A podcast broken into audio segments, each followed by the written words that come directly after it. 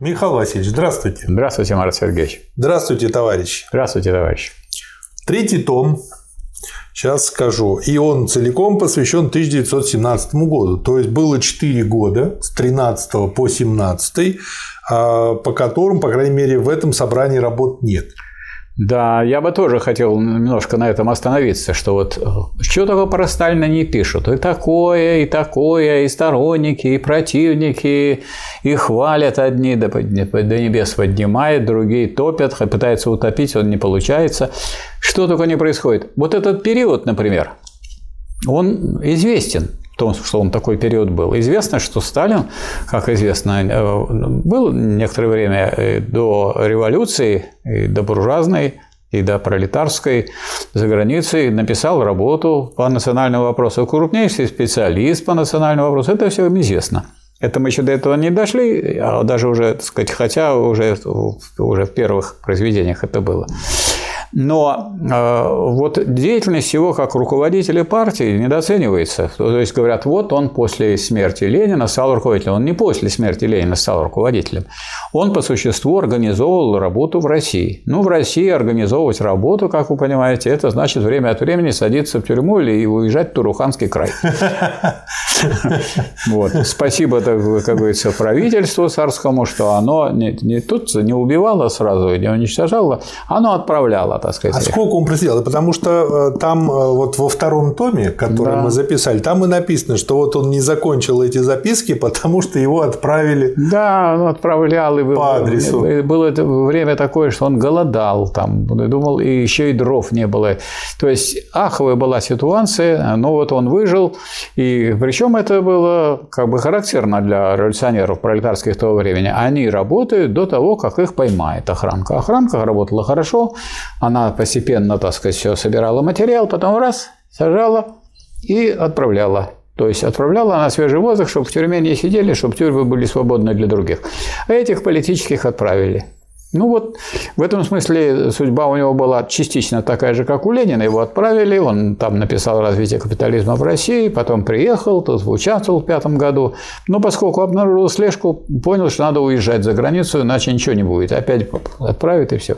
Но если бы все уехали за границу, и никто бы не остался, то не было бы большевистской партии. То есть, вот, то есть на Сталине была большая организационная работа. Большая организационная работа, по существу на его плечи вот, легла организация, в том числе и организация э, вооруженного восстания. Более того, вот, а кто, собственно говоря, кто, собственно говоря, делал доклад на шестом съезде партии, посвященный организации вооруженного восстания. Доклад делал товарищ Сталин. А Ленин в это время был в разливе.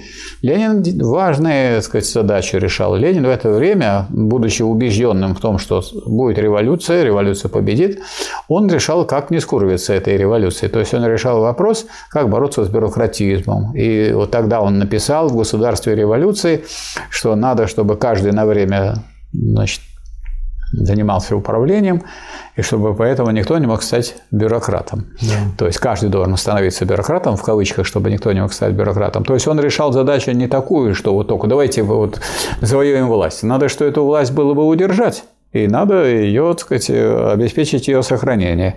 Ну а кто непосредственно решал задачу организации вооруженного восстания? Вот э, на Э, Болотной улице, дом 13, в Выборгском районе Санкт-Петербурга. Это здание сейчас э, значит, имеется, там детский исторический музей. Там состоялось второе заседание, посвященное вооруженному восстанию. Это уже ЦК. ЦК образовала э, военно-революционный нет, оно э, называло партийный центр по руководству восстанием. Туда Ленин не входил, Троцкий не входил, а туда вошел Сталин, Бубнов, Дзержинский и еще ряд человек. Их можно открыть и почитать, кто туда входил. Вот этот э, партийный центр по руководству восстанием и готовил непосредственно подготовку. А Ленин mm-hmm. пришел уже он переписывался, да, давал свои советы и так далее. Он пришел вместе с рабочим вот, э, от станции Ланская, где он был на конспиративной квартире. И, между прочим, на Сердобольской улице, дом 35, там висит доска, что вот здесь военная организация собиралась, куда приходил Ленин. Непосредственно недалеко от того места, где он жил, конспиративно. Но непосредственно он уже пришел в Смольный тогда, когда там собрался второй съезд Советов, и там его избрали да. председателем Совнаркома. А всю эту деятельность, например, организацию шестого съезда проводил Сталин. Причем шестой съезд шел в два этапа. Сначала на Выборгском, на Выборгской стороне. Это здание сохранилось. Оно рядом с, с церковью, которая на Большом Самсоневском, которая посвящена Полтавской битве. Буквально рядом. И, э, а напротив стоит памятник Петру Первому. Но там было небезопасно, и переехали в Кировский нынешний район, то есть э, в Нарскую заставу, улица Ивана Черных, 23, дом сейчас музей, можете зайти и увидеть там картину. Ну и, во-первых, дом такой хороший, подобран одноэтажный, чтобы было всегда в эти в окна выпрыгнуть всем и никак не поймаешь. Это. А во-вторых, э, удобная для того, чтобы проводить съезд, и там картина, довольно поздняя уже, недавно сравнительно написанная, как Сталин выступает с докладом о вооруженном восстании. Вот Сталин сделал этот доклад, и сказать, на нем лежала ответственность и за доклад, и за организацию этого дела. Да. Поэтому он не то, что он участвовал в деятельности правды, очень широко, это тоже известно, и он хороший известный публицист, но он непосредственно организатор восстания. И вот в это время он говорит такие вещи, которые потом как бы повторялись у, Сталина в выступлениях в более позднее время. Но он давно уже сформировал свои позиции, он э, был действительно самым настоящим учеником Ленина, только учеником Ленина ну, в таком смысле, в каком Маркс говорил про Гегеля. Мое отношение к Гегелю очень просто, говорил Маркс. Гегель – мой учитель.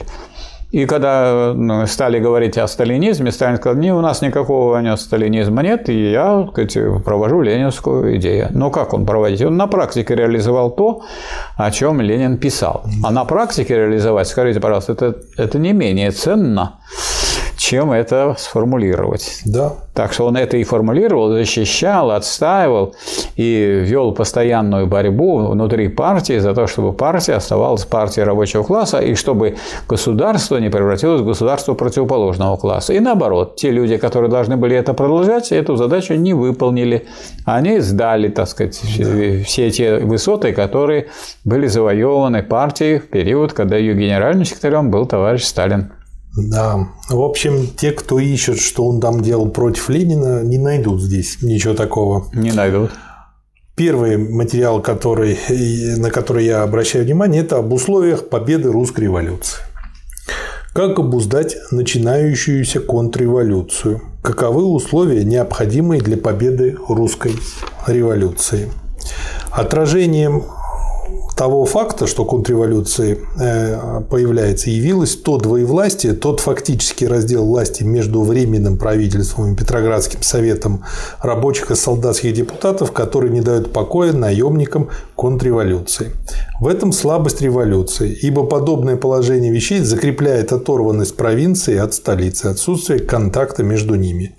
Необходим общероссийский орган революционной борьбы всей российской демократии, достаточно авторитетный для того, чтобы спаять воедино столичную и провинциальную демократию и из органа революционной борьбы народа превратиться в нужный момент в орган революционной власти мобилизи... мобилизующий все живые силы народа против контрреволюции. Таким органом может быть лишь Всероссийский совет рабочих, солдатских и крестьянских депутатов. Таково первое условие победы русской революции. Если верно положение, что революция не может победить без вооруженной силы, всегда готовой к ее услугам, то и наша революция не обойдется без своей собственной рабочей гвардии, кровно связанной с интересами революции. Немедленное вооружение рабочих, рабочая гвардия – таково второе условие победы революции. А, да, минуточку. Угу. Вот э, давайте вспомним, как Ленин потом говорил, что вот власть перешла в руки Петроградского совета вот того, о котором говорит Сталин. Да. А Петроградский совет передал Второму Всероссийскому съезду Они Советов очень, э, очень, как бы так сказать, вот сейчас есть разные фильмы, где изображают, значит, каких-то гигантских роботов, которыми управляют сразу два человека. Один левую часть робота берет на себя левую руку, левую, другой правую. И этих людей специально подбирают, чтобы они могли на интуитивном уровне синхро- синхронно работать. Вот Ленин и Сталин, они вот такие синхронисты. Они синхронисты, потому что они руководители одной большевистской партии авангарда рабочего класса И у российского. них одинаковое понимание У них и, и общая идейная и основа. общая идея, да, согласен. Поэтому э, какое иначе может быть понимание? Если я только сейчас буду выдумывать, это обдумано было до того, как делать. А некоторые говорят, как же я могу это обдумывать, когда я это еще не сделал? Когда я буду делать, я обдумаю. Я э, не смогу отличить э, то, что написал Сталин, от того, что написал Ленин по глубине мысли. Я могу отличить только по стилю литературному, а по мыслям, по сути, по глубине а, одно и то же. Так а истина их две или одна? Одна. Ну так одна истина. Как вы можете? Если Ленин и Сталин стояли на одной идейной позиции и являлись, так сказать, соратниками в борьбе, то есть э, их объединяла общая борьба, в которой они занимали разные посты, разные какие-то делали моменты. Но идея-то одна. Да. Вот э, я- просто, в принципе, не могу понять, если человек читает вдумчиво и искренне, э, откуда может появиться идея, что Сталин что-то делал как бы не по-ленински. И я отсюда для себя делаю вывод, что это просто наглый обман и ложь. Да, это происки говорят. врагов Ленина и Либо люди Сталина. просто не читамши, как часто И то, бывает. и другое. А зачем им читать, если они враги? Да. Временное правительство возникло у нас не на баррикадах, а возле баррикад. Слово «возле» подчеркнуто. Да. Поэтому оно не революционно. Оно только плетется за революцией, упираясь и путаясь в ногах. Поэтому ни в коем случае не следует оттягивать созыв учредительного собрания. Скорый созыв учредительного собрания – таково третье условие победы революции. То есть просто вот стальная логика и стальной текст очень нравится. Его когда читаешь, А тоже зачем нужно было настроение. срочно создавать? Теперь-то мы уже знаем после изучения Ленина. Почему нужно было? Потому что нужно было и, и- и парламентские иллюзии, Да. которые у народа были обязательно ну, от них освободить народ. Поэтому нужно обязательно созвать учредительное собрание и показать, что на фоне большевиков и большевистской их пропаганды то, что будет говорить учредительное собрание, от которого так много знали, оно не при... для этого нужно было ему высыпать все декреты, которые советская власть сделала в интересах народа, который сразу их воспринял и сразу стал реализовывать, причем по всей России. А тут вдруг появились противники в этом учредительном собрании. Поэтому, когда большевики, так сказать, дали всем высказаться, показали, что они против всех декретов советской власти, дальше они их на волю вольную отпустили. Идите пропагандируйте, что хотите во всей России, пока их Колчак не вывел, не расстрелял. Да. Следующий материал против федерализма. В номере 5 «Дело народа» появилась статейка «Россия. Союз областей». Предлагается в ней не больше, не меньше, как превращение России в союз областей. Дальше он цитирует, значит, оттуда. «Пусть будет единая российская армия, единая монета, единая внешняя политика, единый Верховный суд. Но да будут свободны в самостоятельном творчестве новой жизни отдельные области единого государства. Как так трудно понять. Если американцы уже в 1776 году союзным договором создали Соединенные Штаты, то неужели мы в 1917 году не можем создать прочного союза областей? Вот надо людям кому-то смотреть в одно место, то Европе, то Америке. И говорит, если они так вот делают, почему бы нам так не сделать? Вот я не вижу в этом логики, как бы. Что говорит нам история? В 1700, это уже дальше Сталин пишет, в 1976 году Соединенные Штаты представляют собой не федерацию, а конфедерацию. И в Америке устанавливается федерация, то есть союз суверенных штатов. То есть получается, что э, если до этого была конфедерация и установилась федерация, это дальнейший шаг к унитарному государству. Как бы есть своя логика. Это не развития. просто шаг, а федерация означает, что есть такие вопросы, принципиального характера, который решается всеми совместно, и все подчиняются этому решению. Да. А конфедерация означает одно, что это, так сказать, вроде и союз, как бы, Ну, но, каждый сам по себе. но каждый сам по себе, то одна видимость союза. То есть Да. конфедерация Да. означает никакие решения обязательно не существуют для всех. Поэтому это полное распадение. С этой конфедерацией ни одно крупное государство удержаться не может. Да. А, И поэтому это был прогрессивный шаг для тогдашней Америки в 1776 году. Дальше он пишет. Развитие капитализма в его высших формах и связанное с ним расширение рамок хозяйственной территории с его централизующими тенденциями требует не федеральной, а унитарной формы государственной жизни. Но из этого следует, что неразумно добиваться для России федерации самой жизнью обреченной на исчезновение. Дело народа, Дело народа – это название издания, предлагает проделать в России опыт Соединенных Штатов 1776 года. Но есть ли хоть отдаленная аналогия между Соединенными Штатами 1776 года и Россией наших дней? Ну и дальше он показывает, что такой, в общем-то, аналогии нет. Не ясно ли, что аналогия между Соединенными Штатами 1976 года и Россией наших дней искусственна и нелепа? Не ясно ли, что федерализм в России не решает и не может решить национального вопроса? Он в этом уже был специалист, поэтому он так пишет. Это очень интересная работа, поймет сейчас дальше почему. Что он только запутывает и усложняет его донкихотскими потугами повернуть назад колесо истории. Решение национального вопроса должно быть настолько же жизненным, насколько радикальным и окончательным, а именно, первое, право на отделение для тех наций, населяющих известные области России, которые не могут и не хотят остаться в рамках целого. Второе, политическая автономия в рамках единого слитного государства с едиными нормами Конституции для всех областей.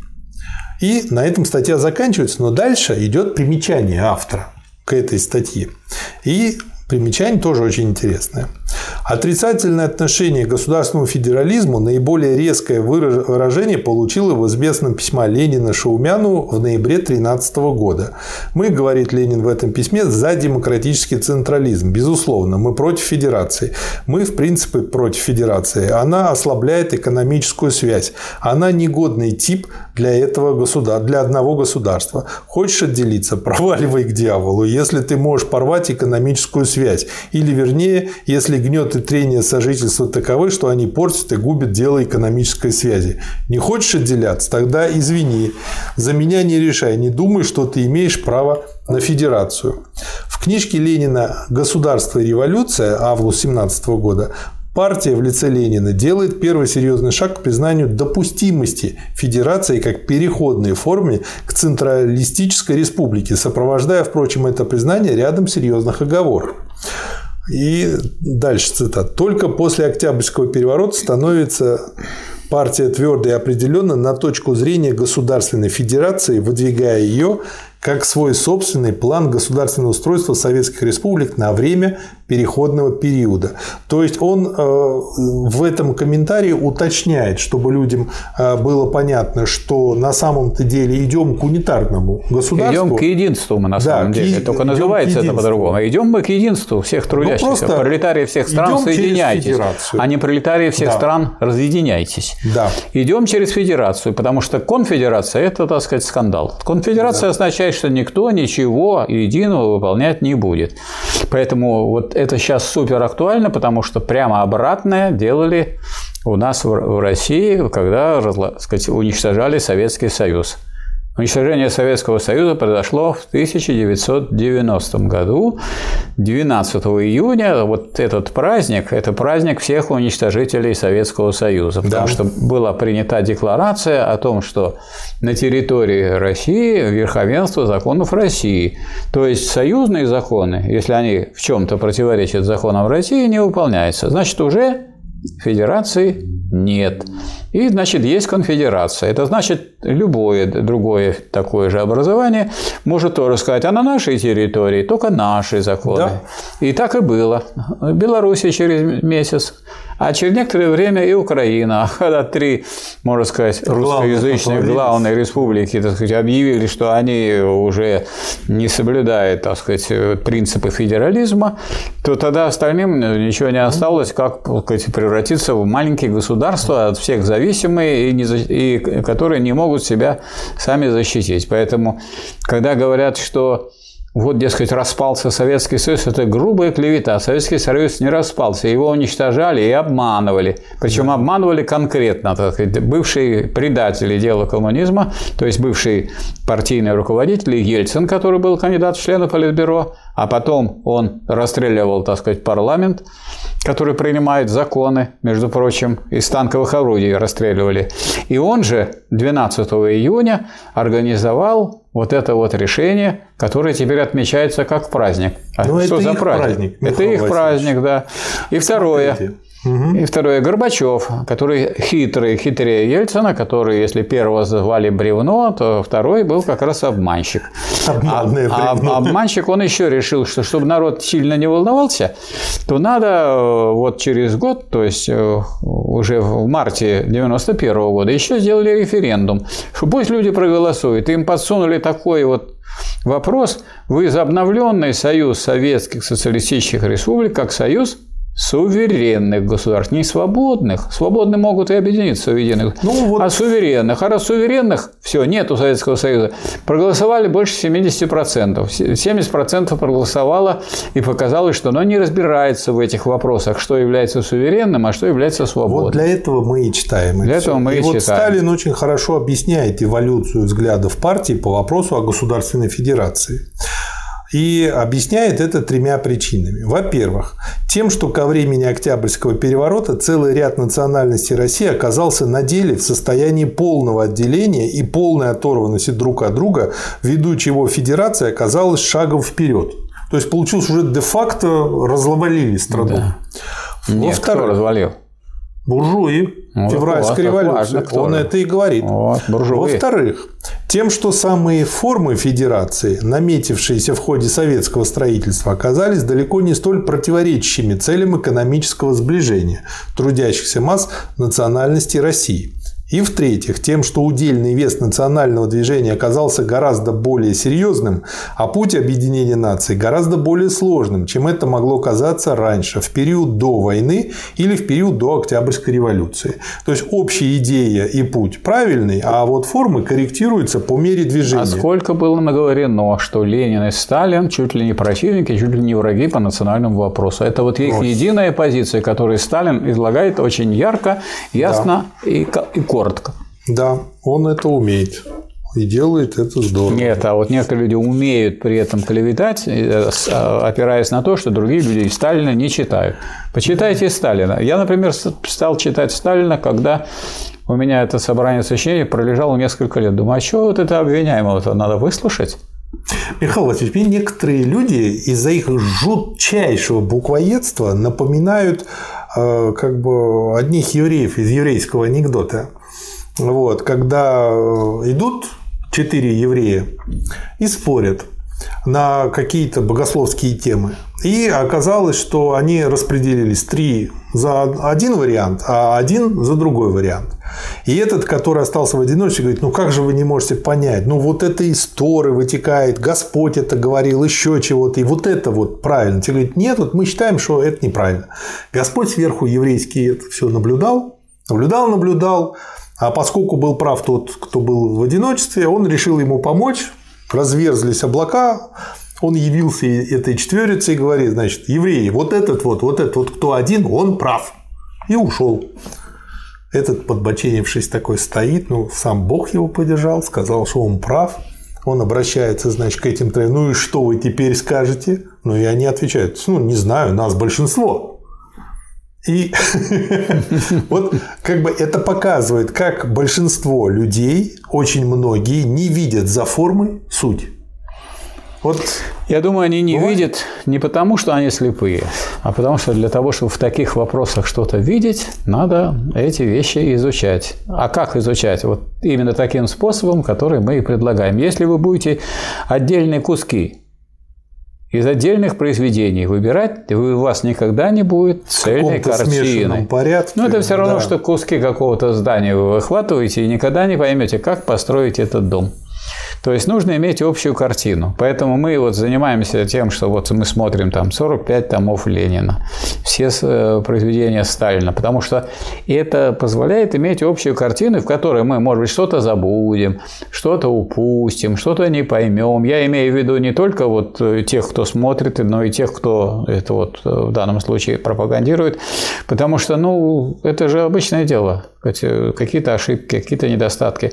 Но когда вы берете целое, вам удержать это глубокое целое гораздо легче, чем отдельные куски. Представляете себе, у вас куски эти собранные, это в сетке они находятся, и вы как-то хотите это запомнить и как-то это составить. Это немыслимо совершенно.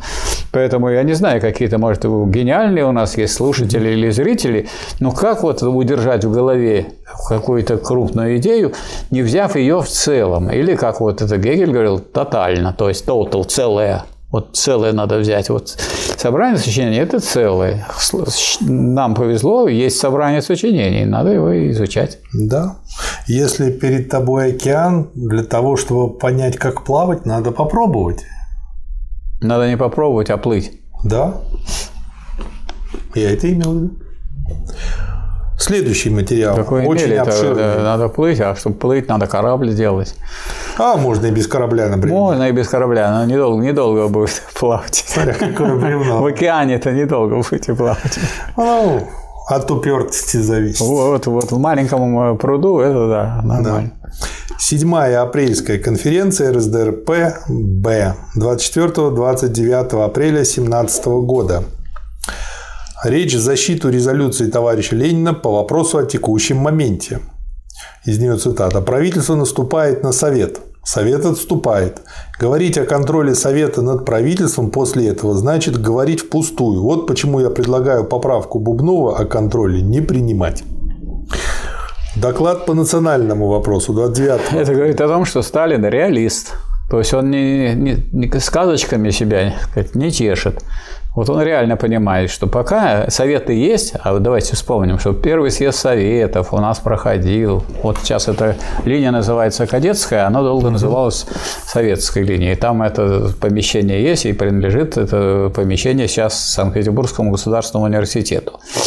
Но э, какой власти это имел совет? А никакой. Этот совет был придатком к временному правительству. И вот да. это надо было понять. А нужны полновластные советы, которые власть, так сказать, э, осуществляют рабочего класса. Они и плетутся в хвосте у буржуазии. Да. Доклад по национальному вопросу. Что такое национальный гнет? Национальный гнет – это та система эксплуатации и грабежа угнетенных народов, те меры насильственного ограничения прав угнетенных народностей, которые проводятся империалистическими кругами.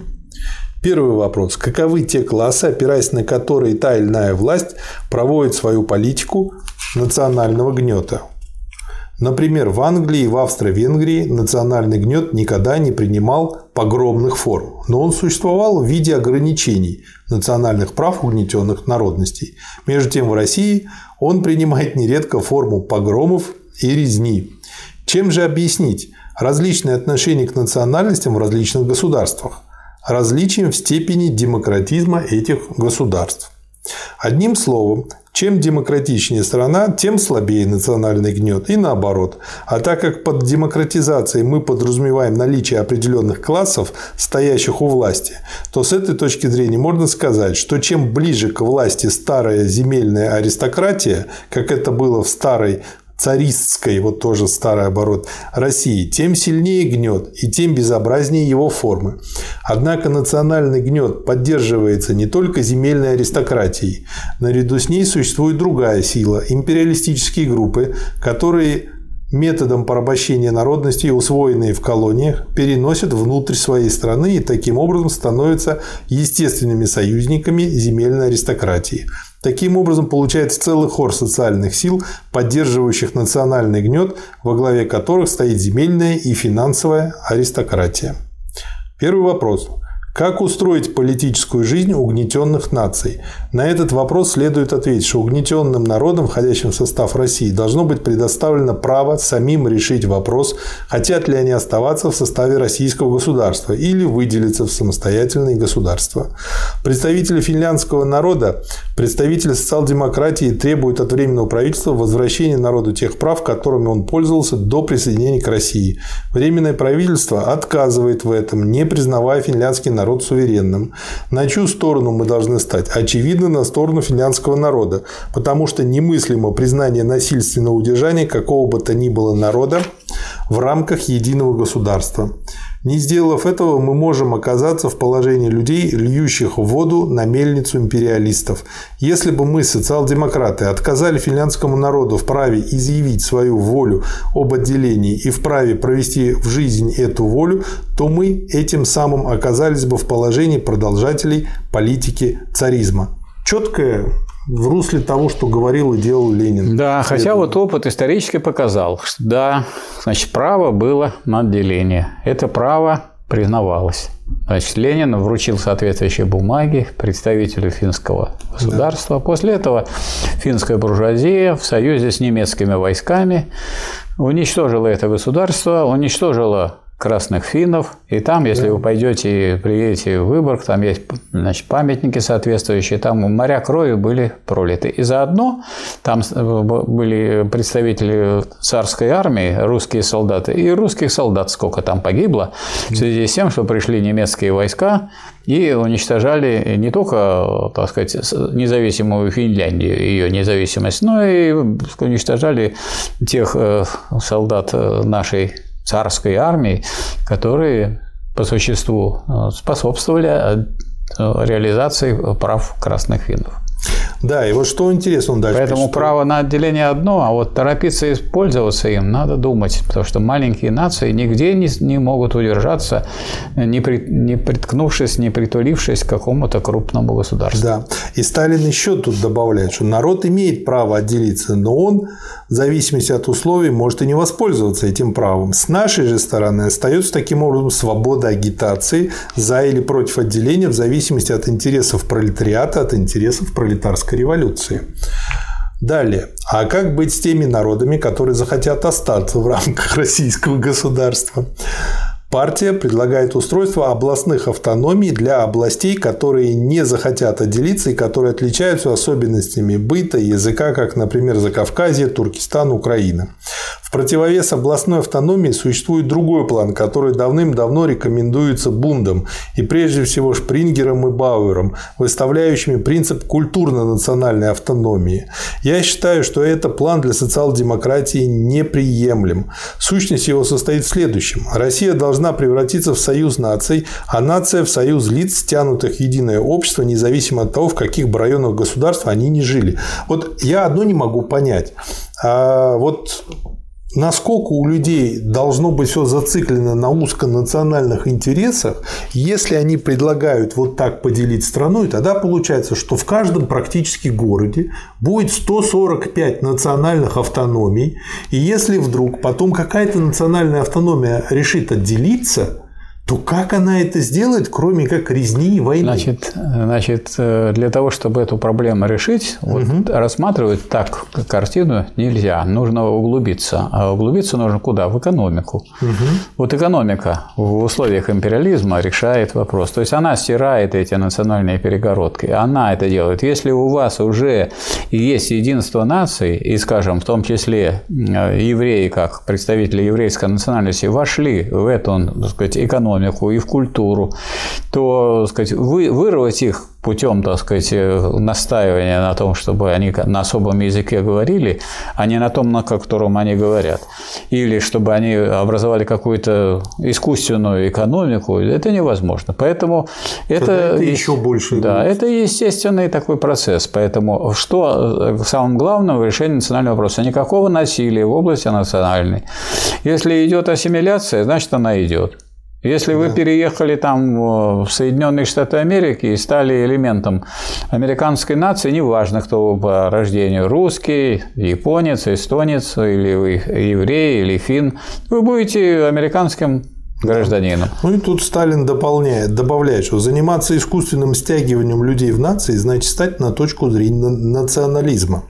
Исходным пунктом такого выделения является, ну и дальше про культуру говорит, э, выделение культуры является то положение, что культура объединяет нации в единое целое.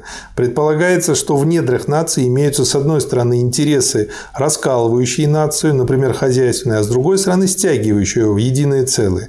И такими именно вопросами являются вопросы культуры. Поэтому они ну, это, важны. Это, кроме всего прочего, антимарксистская позиция. Это да. не признание э, такой определяющей роли материального производства. Да. Нация – это ведь такая общность людей, которая характеризуется общностью экономики – раз, территории – два, вот. Дальше чего? Языка Три. И вот все эти три, если имеются, все, там, допустим, все говорят по-фински экономика и территория. Ну, там и культура тоже да. присутствует. И тогда культура присутствует. Только к Но культура является не, не первой, не второй, и не третьей, а четвертой. Не, не основной. Да, и да. потом уже культура. Да. А, язык Следующий, еще очень важно. Да. Следующий э, момент. Наконец остается вопрос о национальных меньшинствах. Их права должны быть ограждены специально, поэтому партия требует полного равноправия по школьным, религиозным и другим вопросам, отмены всяких ограничений для нацменьшинств. Итак. Вот люди, которые вот это читают и которые это прочитали, они, так сказать, совершенно определенные. Им уже голову не замутишь. Нет, не замутишь. И им никак их не заставишь сказать, что позиция Сталина противоречит позиции Ленина по национальному вопросу. А то, что люди садятся и обсуждают, как лучше сформулировать название государства, ну, это совершенно нормальный рабочий процесс. Да. Неужели... Это как мы с вами все время подыскиваем название для каждого выпуска. Да, неужели, да. если вы бы решали такой вопрос, вы бы не обсудили разные варианты и не решили бы совместно этот вопрос, исходя из того, как сделать лучше, чтобы прочнее был бы этот союз? Да. Итак, наша точка зрения на национальный вопрос сводится к следующему положению. Вот он так кратко и здорово формулирует. Я первый раз увидел, как он это умеет делать, когда увидел на одну страницу распечатанный э, указ Сталина, в котором было на одной странице перечислено штук 30 различных отраслей, штук 50 людей с их персональной ответственностью за что и сроками. И все это уместилось на одну страницу, и все понятно и просто. Вот здорово. Это, это надо уметь, это гениальность. Итак, наша точка зрения на нацвопрос сводится к следующим положениям. А. Признание за народами права на отделение. Б. Для народов, оставшихся в пределах данного государства, областная автономия.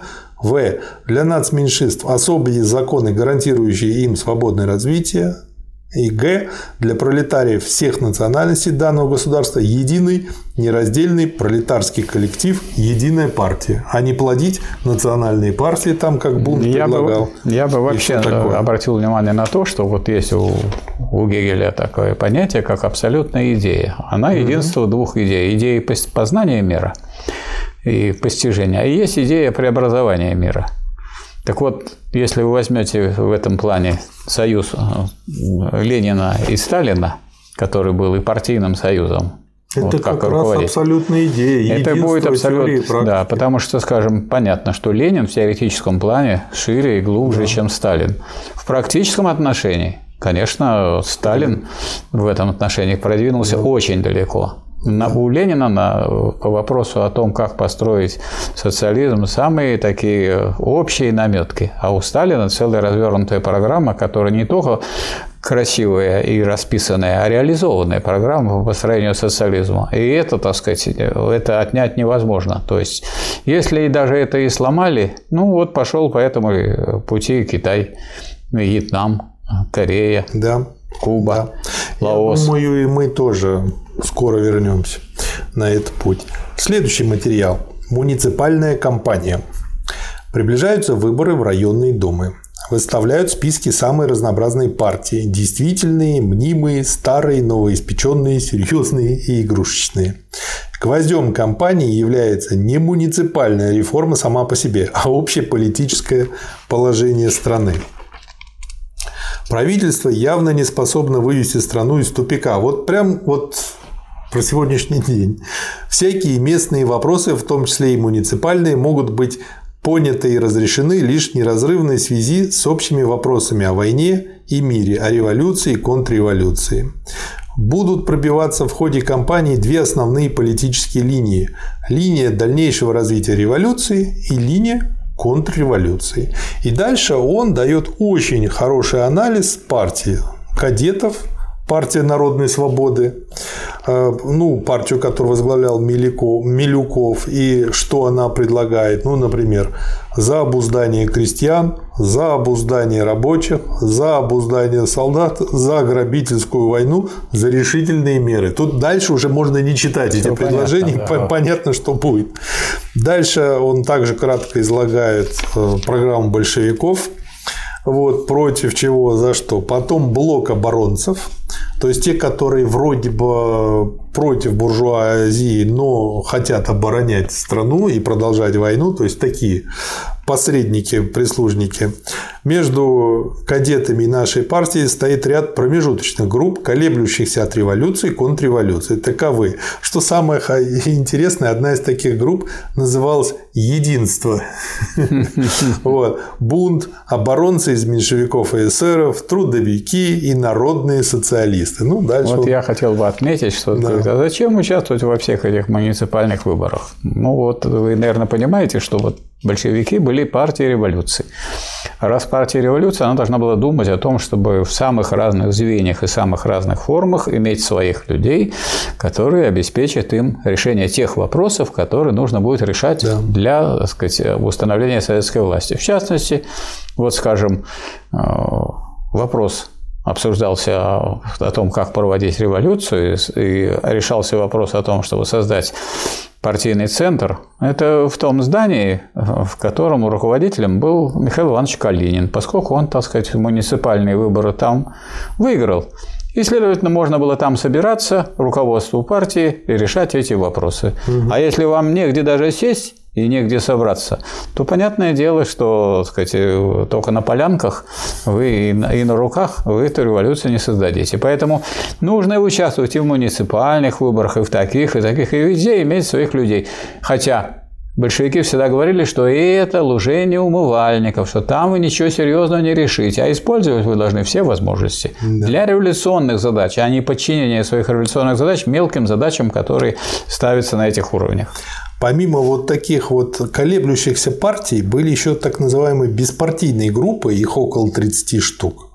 Сталин пишет, что они все буржуазные. Ну, ну раз беспартийная. Беспартийность идея буржуазная, да. поэтому если написано беспартийный, значит. Читай буржуазный, да. Э, современные их названия, на мой взгляд, их хорошо бы назвать спойлеры. У них нет принципиальных программ, у них нет муниципальных платформ, у них нет своего прошлого, у них нет будущего, они возникли только в дни выборов и живут только в данную минуту, пока есть выборы. Ну вот Грудинин был типичный спойлер, например. Я ответственно это заявляю, потому что я лично писал, что с моей точки зрения надо сделать для того, чтобы его программа была успешна. Я лично передавал это ему э, через общий канал и через его личного охранника. Я видел, как охранник мою распечатку ему дал, я видел, как Грудинин это прочитал, и никто со мной до сих пор не связался. Грудинин – спойлер – он не просто спойлер, он да. политический жулик. Я да. тоже выступал по поводу Грудинина и обращал внимание на то, что все это название, что это совхоз, никакой это не совхоз у него да, имени Ленина. Это закрытое акционерное общество, у него 55%, он заурядный предприниматель. Причем такой предприниматель, который не основную продукцию производит, ну, клубнику там они делают в Подмосковье. Это не мясо и не масло, и не, сказать, что, и не, не пшеница, это не такие хлеборобы, которые очень всем нужны, у которого золото за границей, у которого запутался в своих счетах, а вообще то, что у вас миллионер является представителем э, коммунистической партии, так пишут, это вообще это позор для коммунистической партии, но мы знаем, что Компартия – это Компартия, КПРФ – это партия, которая предала идею диктатуры пролетариата, и коммунистической по содержанию не является, поэтому он вполне соответствует сути этой партии. Да, в этом плане да. И тут мне очень нравится, что он пишет, что вот эти вот беспартийные группы, они хотят контрабандным путем проскочить, значит, да, и там что-нибудь в сладкое там местечко. Получить места. Да, и он пишет, что поэтому беспартийная опасность есть одна из самых действительных опасностей в текущей муниципальной кампании. То есть, ну вот бы... сейчас появилась партия «Новые люди». А в чем новость? А новые люди, что вы все претензии, которые были, это к тем людям. А мы новые. А вот новые. А в чем да. новизна? А в том, что новые люди придут и будут тоже получать по 400 тысяч э, в месяц э, за депутатское место. Это как компании делают перерегистрацию. Да. Говорят, ну то, что мы дом не построили, это да, кто? Это а вот друг. мы хорошие, а мы, мы построим. И э, второй материал на ту же тему, уже когда прошли выборы, к итогам муниципальных выборов в Петрограде. Из более чем миллиона избирателей избирательное право осуществили около 800 тысяч человек, то есть 80% явка. В среднем 70%, если считать по районам.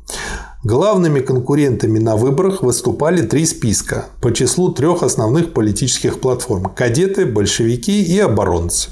Избирателю предстояло сделать выбор – либо назад, это кадеты, либо вперед с буржуазией, э, за разрыв с буржуазией – это большевики, либо за соглашение с буржуазией – это блок оборонцев, меньшевиков и эсеров. Избиратель сделал выбор. Из 800 тысяч голосов за блок оборонцев высказалось свыше 400 тысяч. Это вот болото. Половина. Называемое, да. За кадетов 160 тысяч, чуть меньше, а за большевиков больше 160 тысяч. Таков ответ избирателя. О чем же он говорит? Сказка о беспартийной природе русского обывателя разоблачена выборами в конец. Политическая отсталость, питающая беспартийные группы, отошла, очевидно, в область прошлого. Массовый избиратель определенно стал на путь открытой политической борьбы.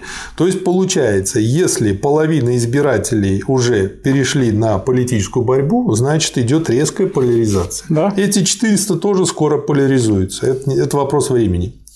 Вторая особенность – полное поражение кадетов в том плане, что большевики их обошли, несмотря на все сложности и все, что против mm-hmm. них творилось. Короче, массовый демократический избиратель не за кадетов.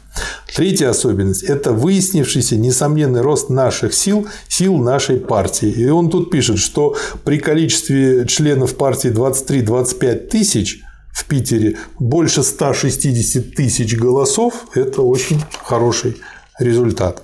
Короче, а, а вот одно из любимых сталинских словечек – короче, короче. Массовый избиратель уже отошел от кадетов, но еще не пришел к нашей партии.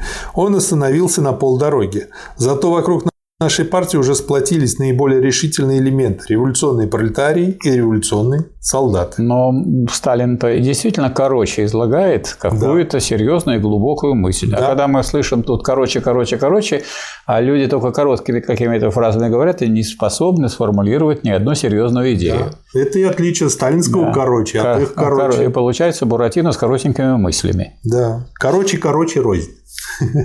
Как можно терпеть господство гадетов во временном правительстве при явном недоверии большинства населения кадетам? Не это ли несоответствие является причиной того нарастающего недовольства временным правительством, которое все чаще прорывается в стране? Не ясно ли, что дальнейшее сохранение этого несоответствия и неразумно, и недемократично? 15 июня 2017 года. Так. И видите, как интересно читать, когда мы знаем, что от июня до октября осталось совсем мало, и видно, как большевистская партия так сказать, набирает так сказать, свой вес, э, используя ту, э, тот краткий период демократических свобод, который дала буржуазно-демократическая революция в России. И это еще и очень интересно читать после Ленина, потому что у Ленина мы всегда видим взгляд ученого, вот, конечно, который очень хорошо излагает мысли, много говорит, много пишет, но все равно это взгляд ученого в первую очередь, по большому счету. То здесь мы видим взгляд организатора. Да. И, и они вот так вот синхронно работают. Кто должен организовать эту выборную картина. кампанию в Петербурге? Вот Сталин в том числе. Да. Материал называется «На демонстрации». Ясный солнечный день. Вот посмотрите, вот штрихи И очень здорово дается картинка. Ясный солнечный день, бесконечная лента демонстрантов. Шествие идет к Марсовому полю с утра до вечера. Бесконечный лес знамен. Закрыты все предприятия и заведения. Движение приостановлено. Мимо могил демонстранты проходят с, наклеен... с наклоненными знаменами. Марсельезу «Интернационал» сменяют в жертву пали. От возгласов в воздухе стоит гул. То ли дело раздается. Долой 10 министров-капиталистов. Вся власть Совету рабочих солдатских депутатов. В ответ со всех сторон несется громкое одобрительное «Ура!». То есть Здорово а, а, и, и кратко все это описал. Что бросается в глаза при обзоре демонстрации? Так это отсутствие буржуазии и попутчиков. Кадеты еще накануне демонстрации объявили бойкот. И действительно, буржуа не только не участвовали, они буквально спрятались. Невский, обычно многолюдный и шумливый, в этот день был абсолютно чист от буржуазных завсегдатаев. Короче, это была действительно пролетарская демонстрация. Союз рабочих солдат против сбежавших буржуа при нейтралитете обывателя. Таков внешний вид шествия 18 июня. Крайне характерно, что демонстранты не ограничились одним лишь провозглашением своей воли, а потребовали немедленного освобождения товарища Хаустова, бывшего сотрудника окопной правды. Мирная манифестация, из которой хотели сделать невинную прогулку превратилась в могучую демонстрацию давления на правительство. Только три группы решились выставить лозунг доверия, но и те должны были раскаяться. Это группа казаков, Бунда и группа Плехановского единства, имеется в виду доверие временному правительству, среди тех, кто участвовал в этой угу. демонстрации. Но потом и они тоже раскаялись. Из всех лозунгов наиболее популярными были «Вся власть Совету», «Долой 10 министров-капиталистов», «Ни сепаратного мира с Вильгельмом, ни тайных договоров с англо французскими капиталистами, да здравствует контроль и организация производства, долой Думу и Госсовет, отменить приказы против солдат.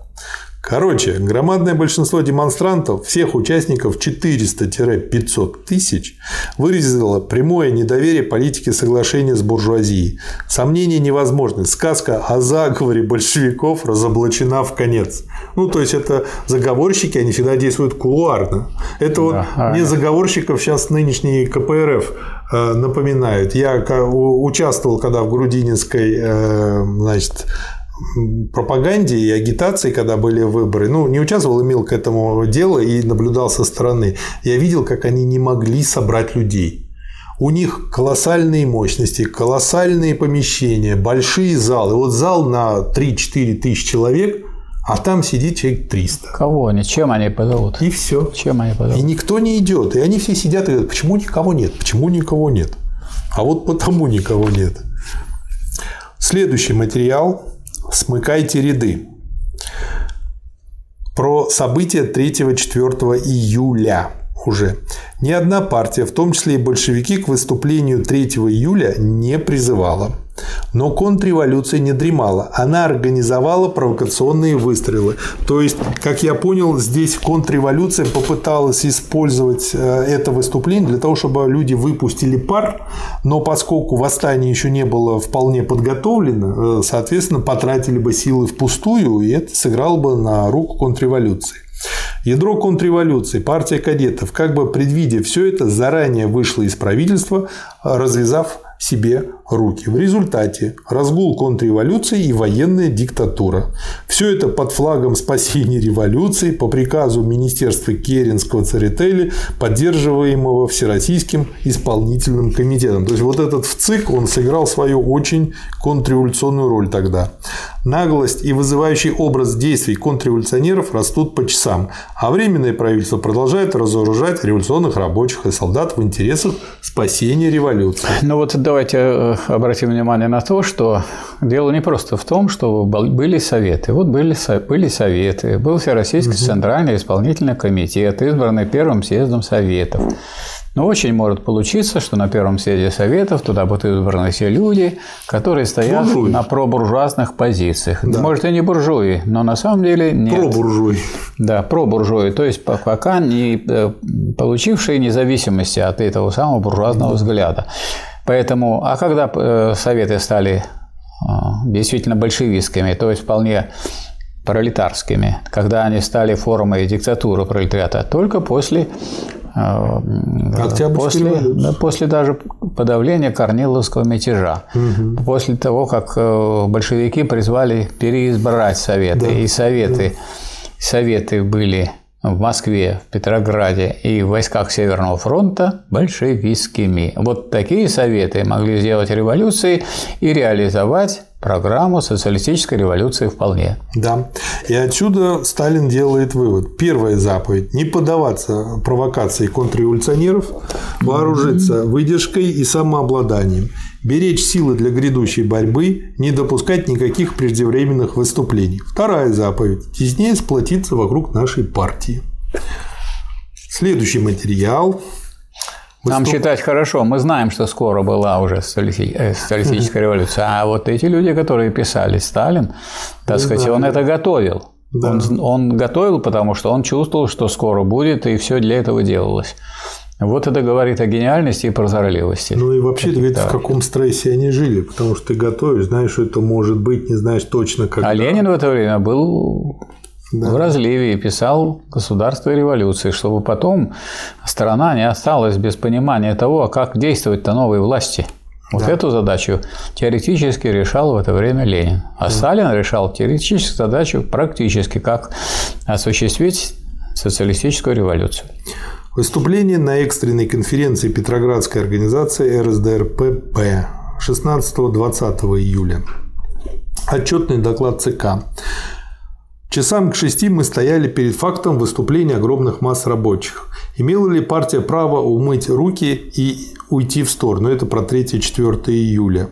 Учитывая возможность еще более серьезных осложнений, мы не имели права умыть руки. Как партия пролетариата мы должны были вмешаться в выступление придать ему мирный организованный характер, не задаваясь целью вооруженного захвата власти.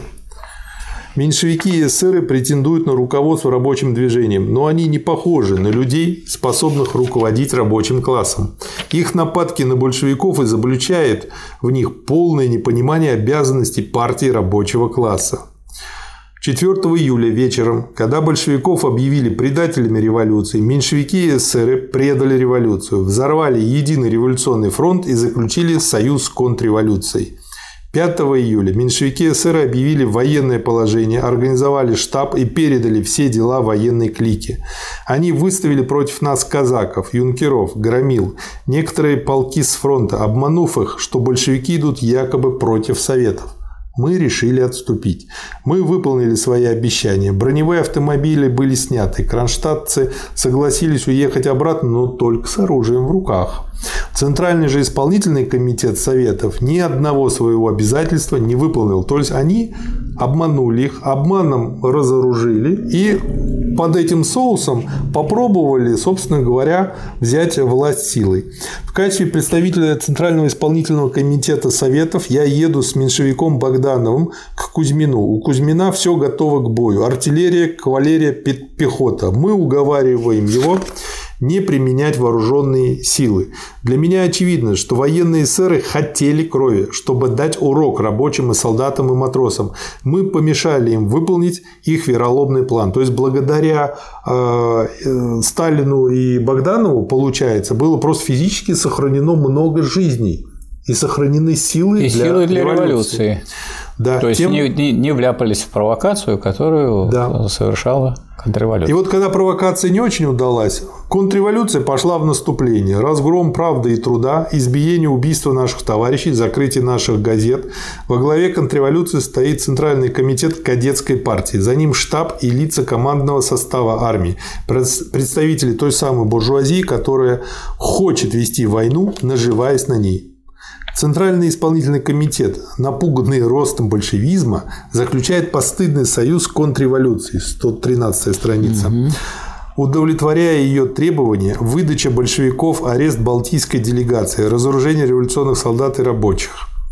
Первый признак всякой контрреволюции – разоружение рабочих и революционных солдат.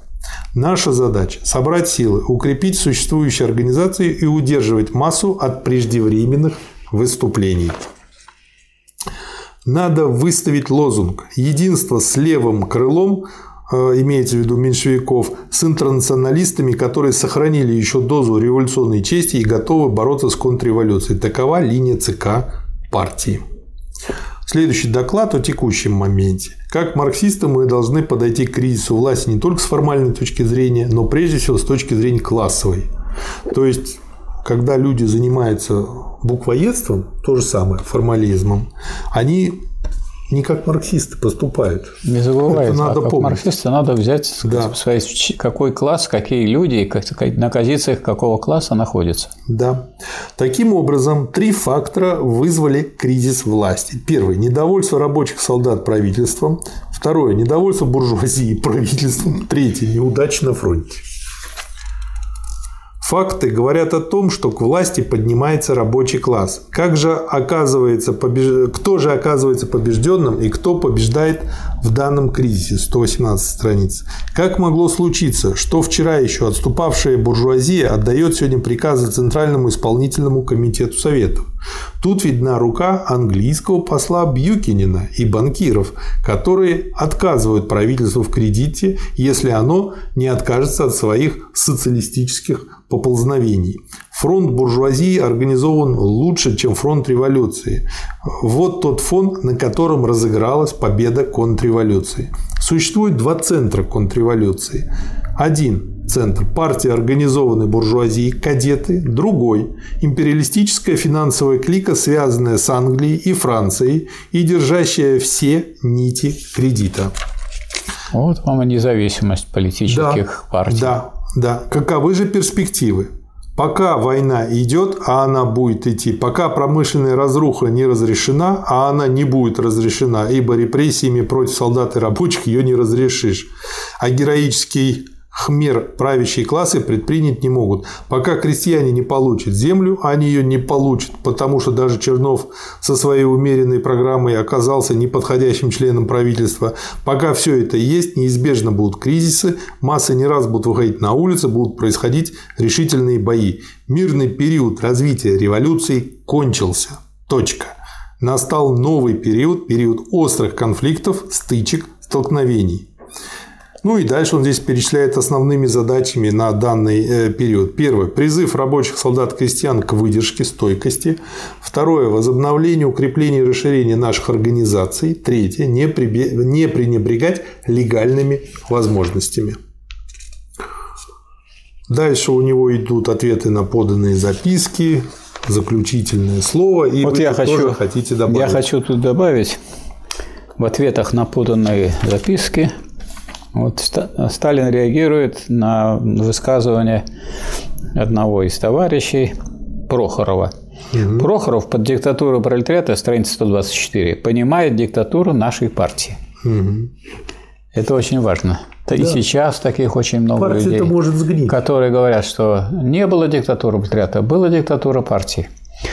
Мы же говорим о диктатуре класса, ведущего за собой беднейшие слои крестьянства. Кто кому должен подчиняться? Класс партии или партия классу? Партия должна осуществлять интересы класса в таком глубоком и в научном, и в практическом смысле. Это вот позиция большевистской партии.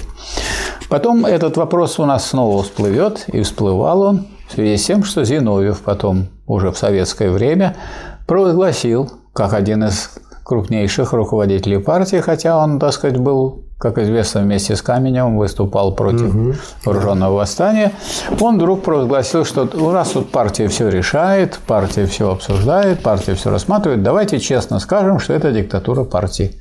И снова тогда Сталин, как э, верный ученик Ленина, сказал, когда мы говорим о, о диктатуре, класса, то мы всегда имеем в виду э, подчинение его объективным интересам, а не тому, что скажет тот или иной представитель класса или даже много этих представителей.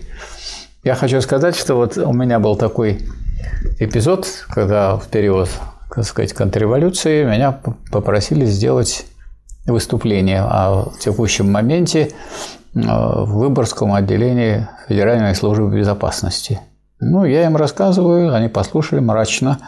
А что я им рассказывал? Что идет, так сказать, вы пока ловите тех, кто пропагандирует там не те мелкие какие-то идеи, там, боженьку и так далее, а в это время в самом в самых широких масштабах Гавриил Попов выступает против советской власти, против, э, за, э, против федерализации, за то, чтобы разделить Советский Союз на части и так далее. А вы ловите вот мелких. Mm-hmm. Они мрачно на меня смотрели и спрашивают, а как вы относитесь к такому лозунгу, что КГБ – это острый меч партии?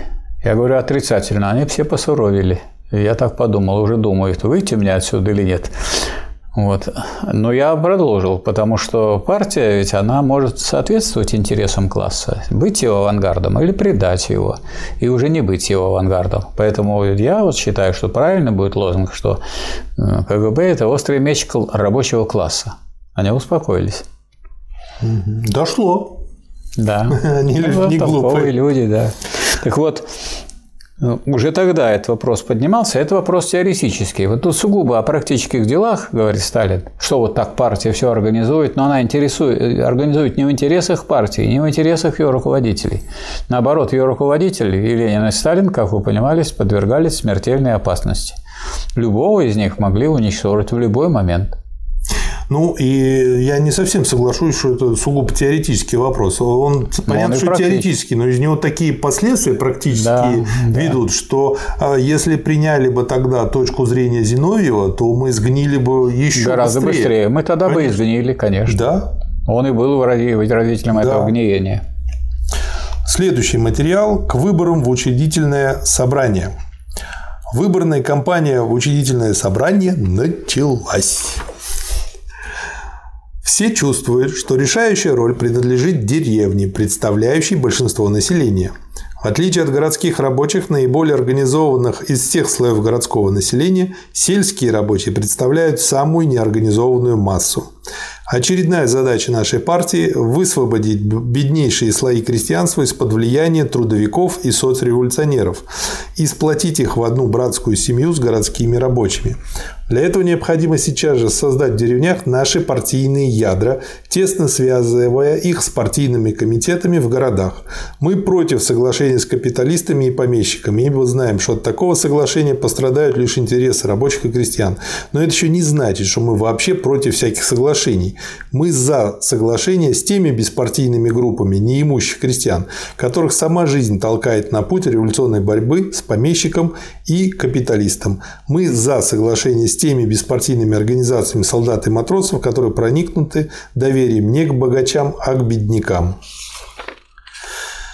А вот и примерная платформа, могущая послужить почвой для соглашения с подобными крестьянскими, солдатскими э, и беспартийными организациями. Дальше он перечисляет сейчас скажу, 20 пунктов этой платформы. Это вот те, как я понимаю, 20 пунктов ленинских.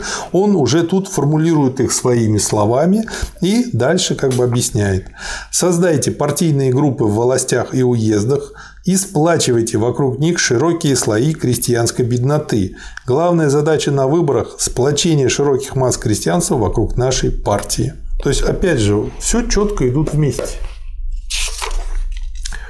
Следующий материал. Выступление на шестом съезде РСДРП большевиков 26 июля 3 августа. Сначала идет отчетный доклад. Деятельность ЦК в мае месяце протекала в трех направлениях. Во-первых, Вся работа в мае месяце шла под флагом перевыборов. В конце концов мы завоевали около половины мест в рабочей фракции Совета и около одной четверти в солдатской. Во-вторых, агитация против войны. И третье – это муниципальные выборы в мае месяце. 157 страница. Июнь месяц. Слухи о подготовке наступления на фронте нервировали солдат. Съезд Советов, назначая демонстрацию на 18 июня, вместе с тем объявил, что демонстрация состоится под флагом свободы лозунгов. Ясно, что съезд решил дать бой нашей партии. Мы приняли вызов и стали готовить силы к предстоящей демонстрации. Даже буржуазные газеты говорили, что громадное большинство демонстрантов шло под лозунгами, выдвинутыми большевиками. Съезд Советов воочию убедился, что силы и влияние нашей партии велики. Но как раз в этот момент началось наступление наших войск на фронте. Наступление удачное. И в связи с этим началась манифестация черных, черные в кавычках, на Невском. Это обстоятельство свело на нет моральную победу большевиков на демонстрации. Были сведены к нулю и те возможные практические результаты, о которых говорили и речь, и официальные представители правящих вот, э, партий эсеров и меньшевиков. Я хочу сказать, что вот это э, такие вещи, которые очень мало кому известны. Почему? Ну, потому что люди знают, что была революция, они знают, что даже о приезде Ленина в Петроград, как его встречали на Вороневике, и там памятник стоит.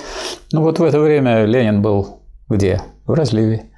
А в это время как раз проходил съезд и этот съезд сказать, организовывал Сталин, да. и это была непосредственная подготовка вооруженного восстания, партийная подготовка вооруженного восстания. Почему-то это вот мало известно. Он проходил сначала вот в Выборгском районе, потом э, Занарская застава улица Ивана Черных, дом 23. И это, так сказать, продолжает оставаться неизвестным, хотя вот то, что вот мы держим в руках, это вовсе, как говорится, не секретные документы. Да. Это можно достать, купить, заказать Сталина. В электронном виде это есть, скажем, я хочу сказать, что вот у нас есть РПР на юге России сайт – там и Ленина есть полное собрание сочинений, и собрание сочинений Сталина. То есть берите, читайте. И как-то люди вот все слушают каких-то, так сказать, ученых. Они хотят проверить... Это просто лень мамочка Михайловна. Не хотят проверить сами, потому что они себя немножко принижают. Потому что я думаю, что вы, слушающие нас, ведь не нас ведь слушаете, вы нас пришли послушать, потому что мы обращаем вас к первоисточнику. Но никто вам не мешает самим взять этот первоисточник и прочитать прочитать. И получить удовольствие. И по этой причине то, что дальше Сталин на восьми страницах или даже больше подробно рассказывает события 3, 4, 5 июля, очень увлекательно, очень, очень последовательно, интересно. интересно, системно и познавательно – но ну, Со страницы 161 и дальше прочтете сами. Выступают историки, рассказывают, как проходила революция. Но это рассказывает тот человек, который это делал. Организовывал это все. Неужели да. можно сравнить да вот тех так сказать, деятелей, которые это теперь изучают по каким-то бумажкам? Вы знаете, э, э, есть очень хороший анекдот про историков, про их ошибки. И вот, значит, далекое будущее, значит, историки копаются в современном нашем деле, в современных делах. Вот. Ну и один историк быта, значит, сказал, я узнал, как выглядела рыба горбуша. Он говорит, как? Он говорит, а вот так. И показывает верблюд. А я хочу сказать, что у меня был такой как раз случай, когда так сказать, я обнаружил, что идет пьеса «Синие кони на красной траве» угу. Шатрова. А к этому времени я как раз э, писал материалы по ленинским сборникам для журнала «Молодая гвардия». И про контрреволюцию, и про так сказать, соответствующие вещи. И я сижу и смотрю, что то, что говорил Троцкий, это приписано Ленину. И, а те, кто выступают с пропагандой этих пьес, они говорят, что это новый Ленин, свежий Ленин, действительно новый, свежий, он прямо противоположен. Да. Прямо противоположен. И, кстати, а и грим не нужен, дескать, пускай играет артиста как есть. Раз он, и это тоже новый, и свежий, и не Ленин, и говорит то, что не Ленин, а товарищ или в кавычках товарищ Горбачев водил на фильмы Шатрова, на пьесы Шатрова или фильм даже Шатрова и Логинова, э, в партийный актив Москвы. То есть целая такая пропагандистская подготовка была. Вы знаете, мне сейчас чего напомнило? Это как э, многие мои знакомые уже видят, что дети перестали вообще читать, а им дают там, э, ну там, Тихий Дон прочесть. Ну и тогда они берут, ну да хотя бы кино посмотри. И те смотрят кино. Ну, кино, да. которое снял не Бондарчук, а которое советское более древнее, 50-х годов, а кино замечательное. Фильм, конечно, потрясающий. Вот, но все равно книга глубже, и нельзя не читать эту книгу. И вот, видимо, уже тогда а, такой идиотизм распространился среди наших партийных руководителей, что они не могли читать Ленина, они не могли. а ходили на спектакль. Да, да. И я вот в это время написал, так сказать, такую рецензию на пьесы Шатрова «Куда скачут синие кони». Угу. Пьеса там была, широко ходила «Синие кони на красной траве». Угу. Куда скачут синие кони. И решил, значит, подкрепиться рецензиями историков, поскольку я в это время работал на кафедре политэкономии, и, так сказать, у меня историки. И вот я искал, искал, искал, искал. За все время, так сказать, э, поисков историков, а я и на кафедру истории партии ходил, и тех людей, которые, в принципе, со мной согласны, угу. и согласны, что это все это не то. Но никто не хотел давать рецензию. И дал мне 90-летний Муравьев, который на кафедре истории партии и ВПК был, и товарищ Кардашов, которого я знал. Кроме того, в это же время историк Ваганов, который в то же время был начальник главного архивного управления при Совете министров СССР. Вот на тот момент я при всех своих да. поисках нашел трех человек в Советском Союзе, которые не побоялись выступить против искажения истории вот э, такого публичного и фронтального, которое было широко. Там одна пьеса, потом дальше, дальше, дальше, так победим и так далее. Потом, да. значит, я разговаривал с э, Ричардом Косолаповым, который был главным редактором журнала «Коммунист». И руководитель отдела этого журнала мне сказал, что автор Шатров он же Маршак, скупил почти все бриллианты в Москве и потом уехал за границу. Потом он сюда приехал, потом сюда приехал, делал какой-то архитектурный центр, сейчас он уже умер. Вот тогда он большую роль сыграл в наступлении контрреволюции в СССР. Да. И заканчивает э, рассказ про 3-4 июля Сталин, цитата последняя, значит, становится ясным, что эсеры и меньшевики, выдав большевиков, выдали и самих себя, выдали революцию, развязав и разнуздав силы контрреволюции. Потом идет доклад о политическом положении на этом же шестом съезде. Уже в феврале стало ясно, что основными силами нашей революции являются пролетариат и крестьянство, переодетые ввиду войны солдатские шинели. Союзный капитал, друг и доброжелатель Николая II принужден был также изменить царизму, ибо царизм не только не обеспечил ему желанного единства фронта, но явно готовил еще сепаратный мир с Германией.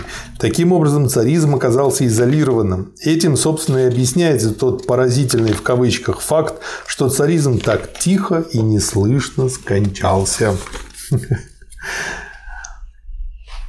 Либеральная буржуазия и англо-французские капиталисты хотели проделать в России малую революцию, вроде младотурецкой, для того, чтобы, подняв воодушевление народных масс, использовать его для большой войны. Причем власть капиталистов и помещиков осталась бы в основе непоколебленной. Малая революция для большой войны. Рабочие и крестьяне добивались, наоборот, коренной ломки – старого уклада, того, что называется у нас Великой революцией, с тем, чтобы, опрокинув помещиков и обуздав империалистическую буржуазию, окончить войну, обеспечить дело мира. Великая революция и мир. Страница 172. Дальше. Некоторые товарищи говорят, что так как у нас капитализм слабо развит, то утопично ставить вопрос о социалистической революции. Они были бы правы. Если бы не было войны, если бы не было разрухи, не были расшатаны основы капиталистической организации народного хозяйства. Наконец, Нигде у пролетариата не было и нет таких широких организаций, как Советы солдатских и рабочих депутатов. Был бы недостойным педантизмом требовать, чтобы Россия подождала социалистическими преобразованиями, пока Европа не начнет. Поскольку революция шагнула так далеко вперед, она не могла не возбудить бдительности контрреволюционеров. Это первый фактор мобилизации контрреволюции. Второй фактор – авантюра, начатая политикой наступления на фронте. И есть еще третий фактор, усиливший контрреволюционные силы в России – это союзный капитал. Вот обратите внимание, уважаемые товарищи, что Сталин уже тогда, еще когда не наступила революция, отстаивал, так сказать, право российского пролетариата возглавить вообще революционное движение в Европе и в мире. И не подстраивался под то, а что, когда и как выступит Запад. Да. Вспомните, как давили на седьмом съезде, мы это обсуждали, когда обсуждали соответствующие э, выступления на седьмом съезде партии Ленина. а как давили на Ленина и с требованием, чтобы мы, так сказать, не заключали мир с Германией, чтобы мы продолжали революционную войну, чтобы мы бросили или бросали, продолжали бросать в, точку, в топку войны своих солдат, вместо того, чтобы использовать этих солдат для укрепления социалистической революции. То есть вот этот вот э, да. разговор и эта речь на съезде товарища Сталина говорит о том, что о, глубинном таком понимании вообще ленинской позиции настолько э, глубинной, что э, она подтверждает, что Ленин был не просто учеником, а верным продолжателем. Сталин. Да. Сталин был верным продолжателем дела Ленина. Сила кадетов в том, что их поддерживал союзный капитал. Перед Россией стояло два пути. Либо прекращается война, либо другой путь – путь продолжения войны, продолжения наступления на фронте. Третьего не дано. Если говорить о виновниках победы контрреволюции, то виновниками являются эсеры и меньшевики. Перед нами теперь картина диктатуры империалистической буржуазии и контрреволюционного генералитета. Положение таким образом изменилось в корне, должна измениться и наша тактика. Раньше мы стояли за мирный переход власти к Советам. При этом предполагалось, что достаточно принять в ЦИК Советов решение о взятии власти, чтобы буржуазия мирно очистила дорогу. И действительно, в марте, апреле и мае каждое решение Советов считалось законным, ибо его можно было каждый раз подкрепить силой. С разоружением Советов и низведением их фактически до степени простых профессиональных организаций положение изменилось. Теперь с решениями Советов не считаются. Но это так, как поступили с Академией наук сейчас. Теперь для того, чтобы взять власть, нужно предварительно свергнуть существующую диктатуру. Свержение диктатуры империалистической буржуазии – вот что должно быть теперь очередным лозунгом партии. Мирный период революции кончился. Основными задачами нового движения будут городской пролетариат Силами нового движения будут городской пролетариат и беднейшие слои крестьян. Они и возьмут власть в свои руки в случае победы. По-моему, очень хороший материал. Очень хороший, и он это тот материал, который нужно изучать, когда изучают революцию. А вы обратите внимание, когда начинают праздновать, отмечать Октябрьскую революцию, о чем угодно они говорят, да, кстати, да говорят, они думаю... говорят о том, как готовилась эта революция, а это, между прочим, прежде всего материалы шестого съезда и выступление Сталина на этом съезде, который четко, да. четко расставил все точки над «и», и осталось только это осуществить на практике. А Ленин, когда приехал э, нелегально уже в Петроград, он требовал не тянуть то есть действовать да. в том направлении, которое было определено съездом и которое было выражено да. Сталином на съезде. Следующий материал очень хороший. Чего хотят капиталисты? Анализ речи Рябушинского. Ну, у нас так иногда любят буржуев царских, а потом и не царских давать в очень таком хорошем свете. Вот. И, собственно говоря, Сталин очень хорошо разбирает, анализирует эту речь. Всего лишь несколько цитат отсюда. «Кто предает Россию?» Обрисовав критическое положение России, Рябушинский дает и выход из положения, в кавычках. Но послушайте, что это за выход, в кавычках. Дальше цитата из Рябушинского. «Государство не дало населению ни хлеба, ни угля, ни мануфактуры. Может быть, для выхода из положения потребуется костлявая рука голода, народная нищета, которая схватила бы за горло лже-друзей народа демократические советы и комитеты. Вы слышите, потребуется костлявая рука голода, народная нищета. Господа Рябушинский, оказывается, не прочь наградить Россию голодом и нищетой для того, чтобы схватить за горло демократические советы и комитеты. Очень короткая статья, но mm-hmm. очень показательная. Следующий материал тоже небольшой, два пути. Это все публикуется в газете «Рабочий солдат», вот тут номер 13, да. 6 августа 2017 года. Номер 13. Да. да. Два пути. Перед Россией лежит два пути. Либо продолжение войны и дальнейшее наступление в кавычках на фронте, и тогда неизбежная передача власти в руки контрреволюционной буржуазии либо переход власти в руки рабочих и крестьян, объявление демократических условий мира. Первый путь ведет к диктатуре помещиков и капиталистов, второй путь открывает эру рабочей революции. Третьего нет. Коалиция на основе демократической платформы – вот выход, пишут по поводу московского завещания господа оборонцы известий. Неправда, господа соглашатели. Коалиция либо пустой звон, либо средство в руках империалистической буржуазии укрепить свою власть руками социалистов. Не ясно ли, что коалиция является лишь маской, угодной и выгодной Милюковым и Рябушинским? Не ясно ли, что путь соглашений и лавирования между классами есть путь обмана и одурачения масс? 213 Я еще хотел один момент ответить. Угу. Вот, э, Сталин занимался собиранием всех революционных сил. И он ставит вопросы перед народами России. Либо народы России поддержат революционную борьбу рабочих за власть, и тогда они добьются освобождения. Либо они ее не поддержат, и тогда не видать им освобождения, как не видать своих ушей. Контрреволюции народы России. Да. Статья. Следующий материал – полоса провокаций. Провокация – испытанное средство контрреволюции, 241 страница. Разве Рябушинский не угрожал недавно открыто и всенародно, что буржуазия в крайнем случае не применит прибегнуть к помощи костлявой руки голода и нищеты, чтобы сократить рабочих и крестьян? И разве буржуазия уже не перешла от слов к делу, добившись закрытия заводов и фабрик, выбросив десятки тысяч рабочих на улицу? Но главная сфера провокации не тыл, а фронт. Выясняется, что отступление было спровоцировано, что измена была разыграна как по нотам, по заранее обдуманному рассчитанному плану. Причем определенно указывают на некоторых генералов, организовавших автомобили, шнырявшие по армии и приказывавших солдатам отступить. Не ясно ли, что контрреволюционные генералы и буржуазная печать, клевеща на солдат, исполняют какой-то план?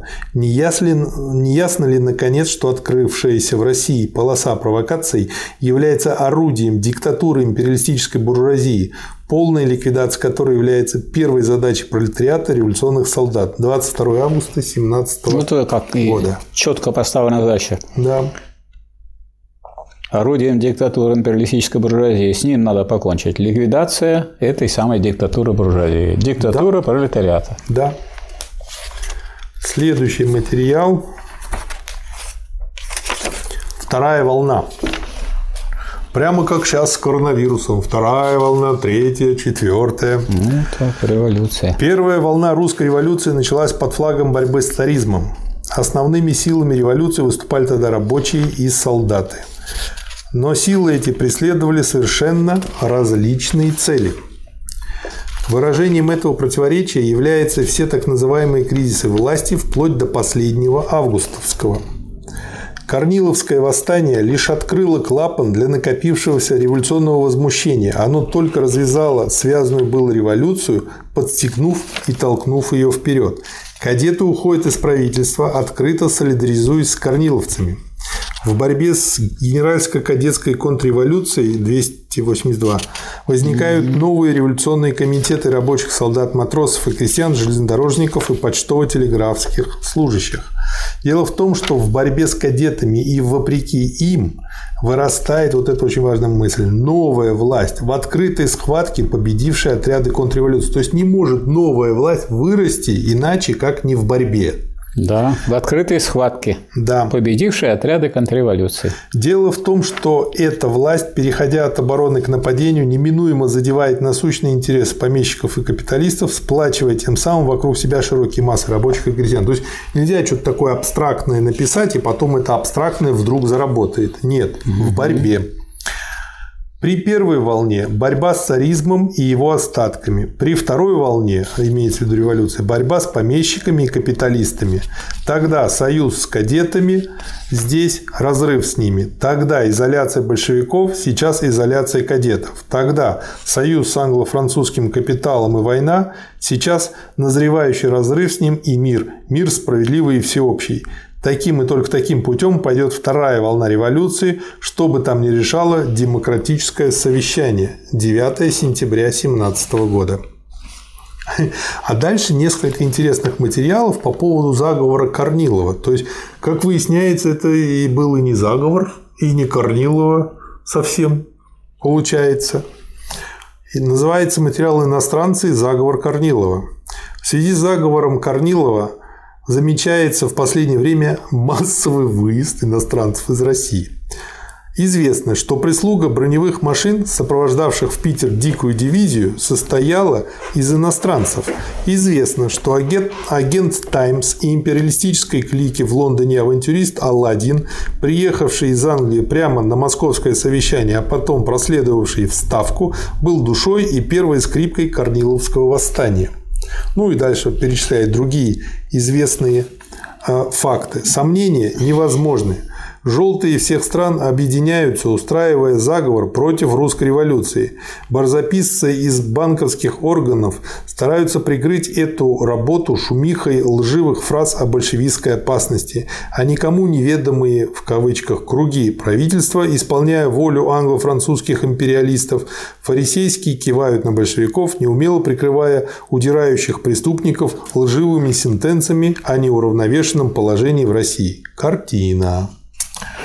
Ну вот видите, оказывается, не только есть лозунг «Пролетарии всех стран, соединяйтесь», но и буржуазии всех стран, соединяйтесь, и они особенно об этом не кричат и не пишут, но, но, соединяются. но соединяются. Следующий материал на эту же тему – к демократическому совещанию. Сегодня открывается демократическое совещание. Не будем говорить о том, почему созвали именно совещание, а не съезд Советов. Нет сомнения, что избранный съездом ЦИК, апеллировавший в трудную историческую минуту не к съезду Советов, а к совещанию с участием буржуазных элементов, допустил не только грубое формальное нарушение, но и непозволительную подмену воли революционных классов волей классов антиреволюционных.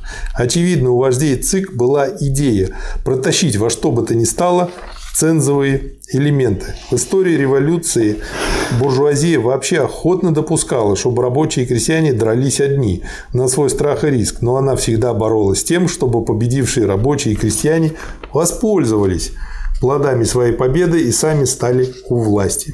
Совещание создано для того, чтобы наметить условия, необходимые для организации революционной власти в кавычках. Итак, как организовать власть? Одно из двух. Либо совещание в самом деле возьмет власть, несмотря ни на что, либо совещание власти не возьмет, на разрыв с Керенским не пойдет, и тогда разговоры об организации власти неизбежно должны выразиться в пустую болтовню. Допустим на минуту, что власть взята каким-нибудь чудом, и ее остается лишь организовать. Спрашивается, как ее организовать. На началах коалиции с буржуазией хором отвечают Авксентьевы и Церетели. Но мы имеем за собой 6 месяцев коалиции с буржуазией. Что дала нам эта коалиция, кроме обострения разрухи и мучительного голода? Почему коалиция с буржуазией, коалиция с кадетами разлетелась в прах при первом же дуновении Корниловского восстания? Поймут ли когда-либо господа соглашатели, что спасти революцию в союзе с дезертирами нельзя? Ну и потом, Очень как вы думаете, ответить. как можно убедить Сталина в том, что нужна коалиция с буржуазией, когда Сталин совершенно ясно осознает, что революция состоит в восстановлении диктатуры пролетариата. Да.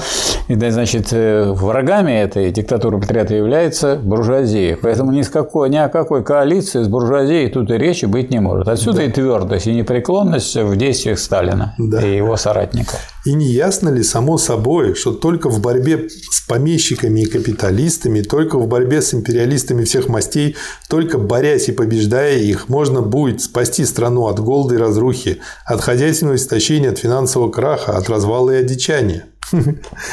В общем, очень И вот в итоге материал. говорится о том, если советы и комитеты оказались главными оплотами революции, если советы и комитеты победили восставшую контрреволюцию, не ясно ли из этого, что они и только они должны быть теперь основными носителями революционной власти в стране?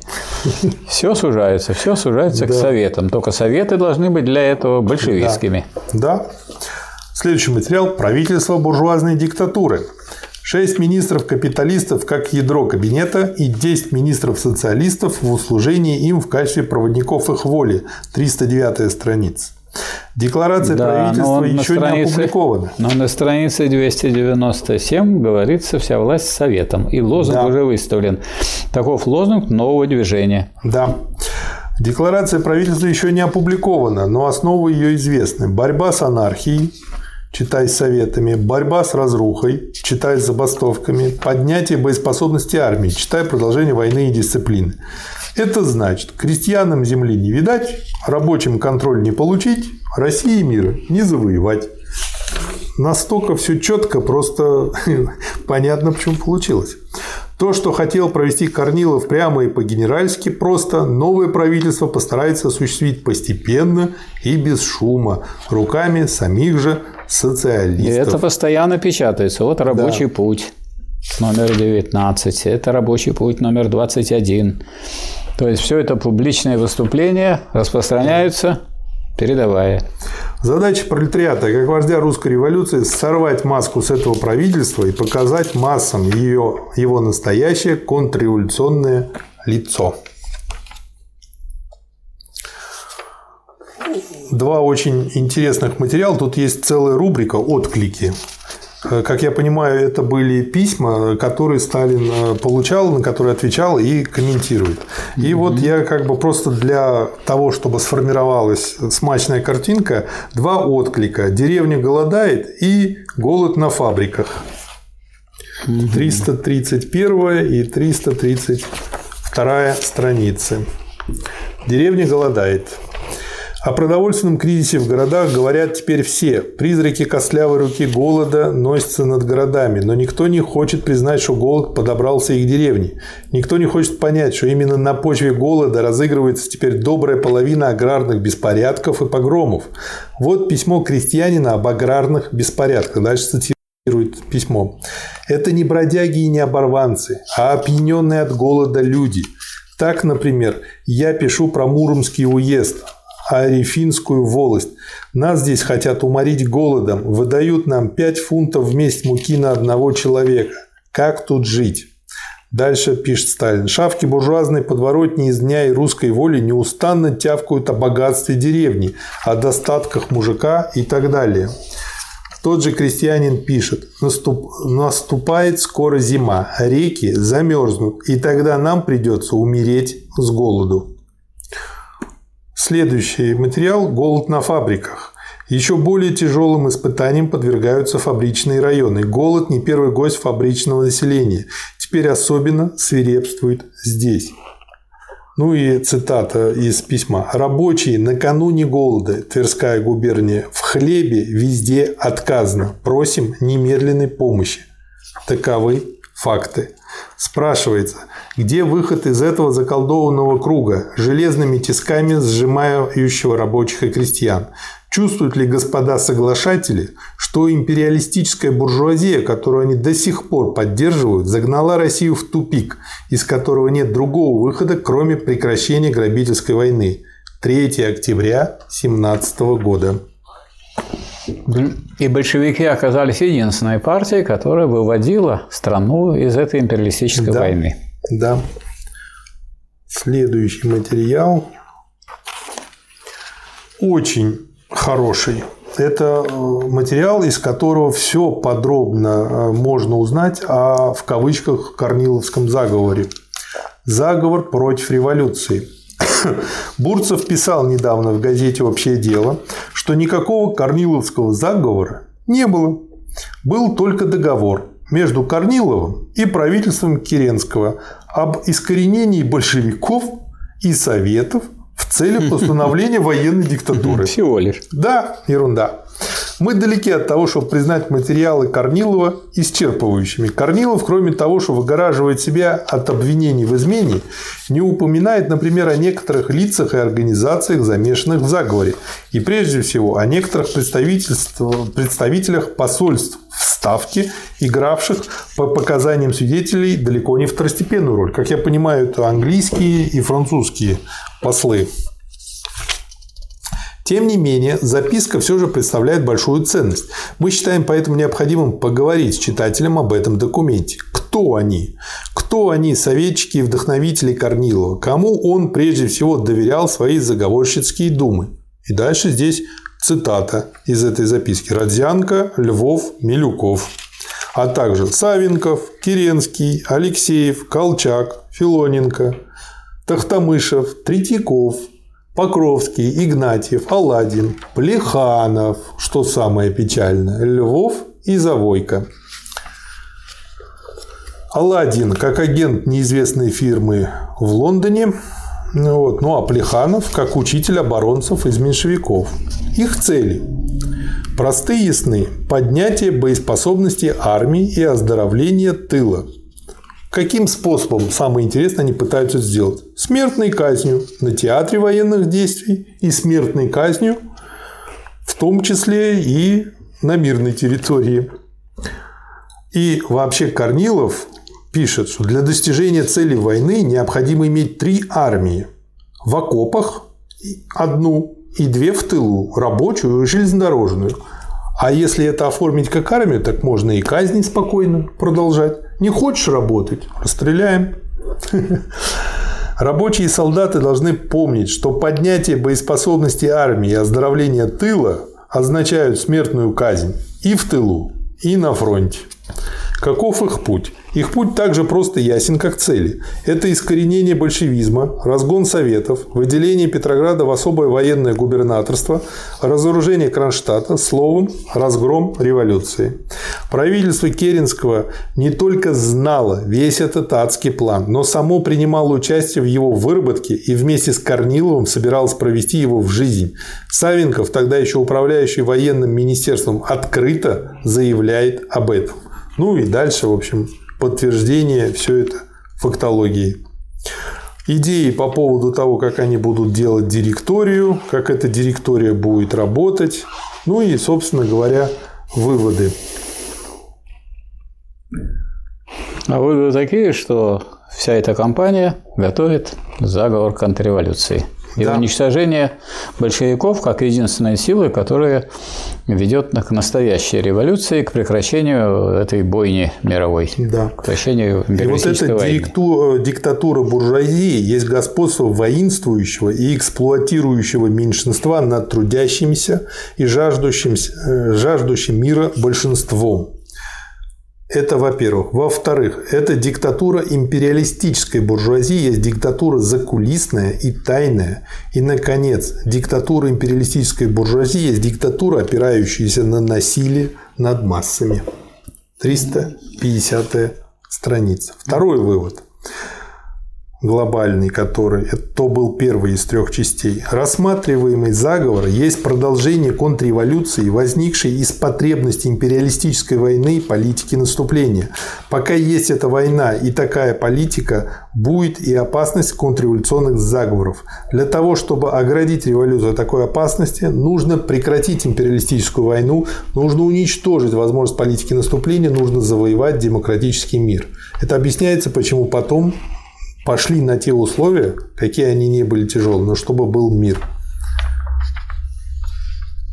Третий вывод. Доверять этому правительству заговорщиков нельзя без риска подвергнуть революцию смертельной опасности. Очень хороший и полезный. Характерное окончание. Не находит да. ли читатель, что наивность в политике есть преступление, граничащее с предательством? Это очень хорошая фраза. Я бы да. сказал, крылатая. Крылатая, потому что вот наивность в политике, это мы встречаем и сегодня, и раньше мы это встречали. И история это показывает, что вот для того, чтобы сказать, решить что-то э, серьезное, нужно перестать быть наивными, нужно стоять на твердых позициях. А твердые позиции должны быть научными. Да. И есть отдельный материал, очень хороший, так и называется «Власть Советов». Здесь он подробно и кратко одновременно описывать, что это такое, простыми словами, власть советов. Это значит коренная чистка всех и всяких правительственных учреждений в тылу и на фронте снизу доверху. Власть советом – это значит выборность и сменяемость всех и всяких начальников в тылу и на фронте. Власть советом – это значит выборность и сменяемость представителей власти в городе и деревне, в армии и флоте, в ведомственных и установлениях, в железных дорогах и в почтово-телеграфных учреждениях. Власть советом – это значит диктатура пролетариата и революционного крестьянства. Диктатура пролетариата революционного крестьянства означает диктатуру трудящегося большинства над эксплуатирующим меньшинством. 307 страница. Угу. Над помещиками и капиталистами, над спекулянтами и банкирами во имя демократического мира, во имя рабочего контроля над производством и распределением, во имя земли для крестьян, во имя хлеба для народа.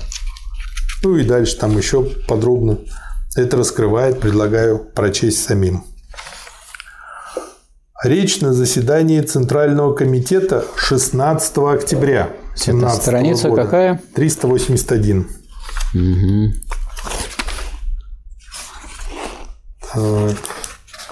Речь совсем небольшая. Там, по сути, на одну страницу.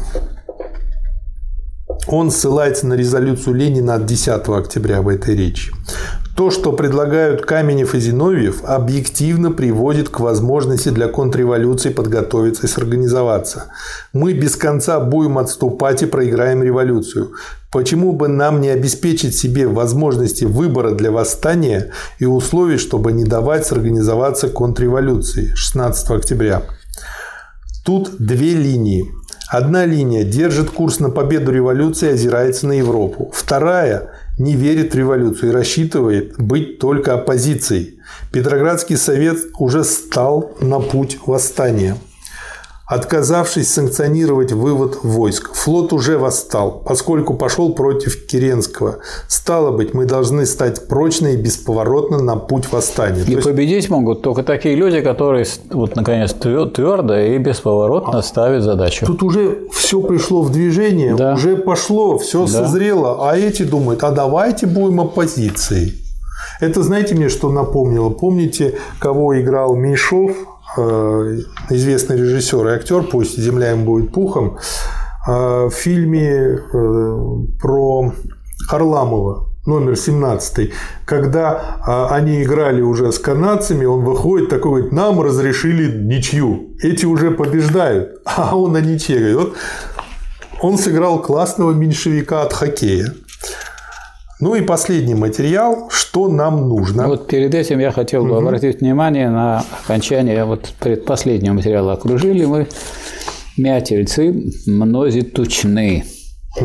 Русская революция не спровергла немало авторитетов. Ее мощь выражается, между прочим, в том, что она не склонялась перед громкими именами, в кавычках, брала их на службу, либо отбрасывала их в небытие, если они не хотели учиться у нее. Их, этих громких имен, в кавычках, отвергнутых потом революцией, целая вереница. Плеханов, Кропоткин, Брешковская, Засулич и вообще все эти старые революционеры, которые тем только и замечательны, что они старые.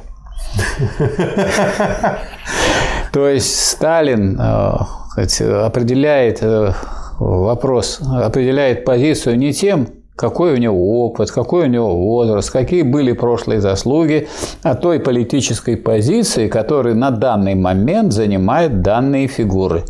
И это характерно для всей его деятельности, поэтому он беспощадно выступал против разных уклонов, и благодаря тому, что при Сталине эти уклоны разбивались и рассыпались, э, мы двигались вперед. И как только объявились так сказать, такие товарищи, как Хрущев, который, между прочим, делал доклад на 19-м съезде по уставу и стал э, первым секретарем.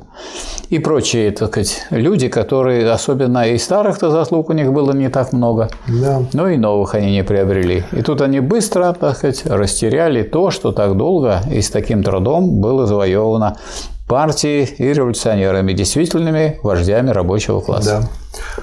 Последний материал этого тома «Что нам нужно?» Вопросительный знак. В феврале месяце свергли царя солдаты и рабочие, но победив царя, они не захотели взять власть в свои руки. Руководимые дурными пастырями, эсерами и меньшевиками, рабочие солдаты добровольно передали власть ставленникам помещиков и капиталистов Милюковым, Львовым, Гучковым и Коноваловым один в один в 90-е. Свергая царя, рабочие думали получить хлеб и работу, но вместо этого получили дороговизну, голод, локауты и безработицу. Свергая царя, крестьяне думали получить землю, получили аресты своих депутатов и карательные экспедиции. Свергая царя, солдаты думали получить мир, получили затяжную войну. Свергая царя, народ думал, что месяца через два-три созовут учредительное собрание. Между тем созыв учредительного собрания раз уже был отложен, и теперь явно готовятся враги к его окончательному срыву. После победы февральской революции власть осталась в руках помещиков и капиталистов, банкиров и спекулянтов, скупщиков и мародеров. Вот в чем роковая ошибка рабочих солдат. Вот где причина нынешних бедствий в тылу и на фронте. Один в один урок для 90-х. Эту ошибку нужно исправить теперь же. Настал момент, когда дальнейшее промедление грозит гибелью всему делу революции. Если вы хотите этого, соберите все свои силы, встаньте все поголовно как один человек, устраивайте собрания, выбирайте делегации и изложите свои требования через них съезду Советов, который открывается завтра в Смольном, то есть скорости современной. Власть должна перейти в руки Советов рабочих, солдатских, крестьянских депутатов. То есть никакого волюнтаризма. Созывают людей, созывают класс, на экстренное совещание, чтобы получить от класса мандат, не от партии, да. а от класса. Да. Вот, пожалуйста. У власти должно быть новое правительство, избранное советами, сменяемое советами, ответственное перед советами. Да. Только так, вот и все.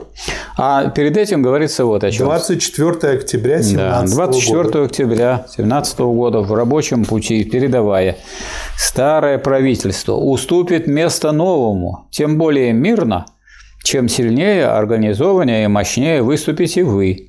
И из всех революций, которые мы знаем в мире произошедших самые за все время существования человечества, действительно самые мирные революции. Потому что было сильнее, организованнее и мощнее, чем другие революции. Угу. Вот поэтому мы получили такой результат. Поэтому, конечно, из вот этих выступлений видна сказать, гениальная роль Сталина как организатора социалистической революции наряду с той теоретической работой и подготовкой, которую вел Ленин. То есть да. вот этот тандем. И в целом можно сказать, что ориентация на диктатуру пролетариата, на, на то, что надо в России, так сказать, а не плестись в хвосте у других стран, в том числе и так называемых цивилизованных европейских, которые и до сих пор не могут никак организовать у себя диктатуру пролетариата, а когда у них с помощью Красной Армии была это организована, они все все равно потеряли. Профукали. Как назовем Том, Михаил Васильевич? Сталин – организатор Октябрьской революции. Подходит. Подходит? Да. Потому что Ленин – вдохновитель, теоретик подготовил. А кто организатором-то был? Вот здесь видно было каждый божий день, через каждую неделю новые выступления и отклики на все изменения в ситуации. И, так сказать, твердый путь к тому, чтобы власть перешла к Советам. Осталось только позвать Ленина, чтобы он из своей конспиративной квартиры на Сердобольской улице 4 прошел и был бы избран председателем Совнаркома. А Сталина тогда избрали, как известно, э, нарком нацию, то есть э, народным комиссаром по делам национальностей и э, председателем комиссии рабочего контроля. Да. Спасибо, Михаил Васильевич. Вам спасибо. Спасибо, товарищ. Спасибо, товарищ.